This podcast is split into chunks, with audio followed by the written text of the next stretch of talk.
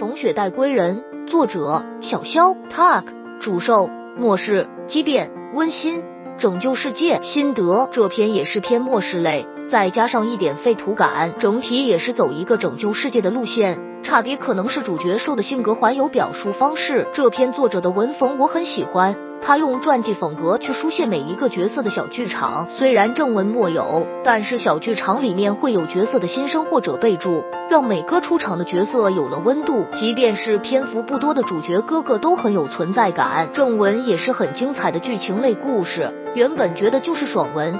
后来发现作者建构了一个很棒的世界，主角兽也是很有魅力的存在。表面温顺，实则刚猛，剧情爽感十足，也有各式的悬念，让人一张又一张的看下去。这篇总是让我想到《进击的巨人》，是个连配角都有温度的故事。至屋主线也是很完整的，前后呼应。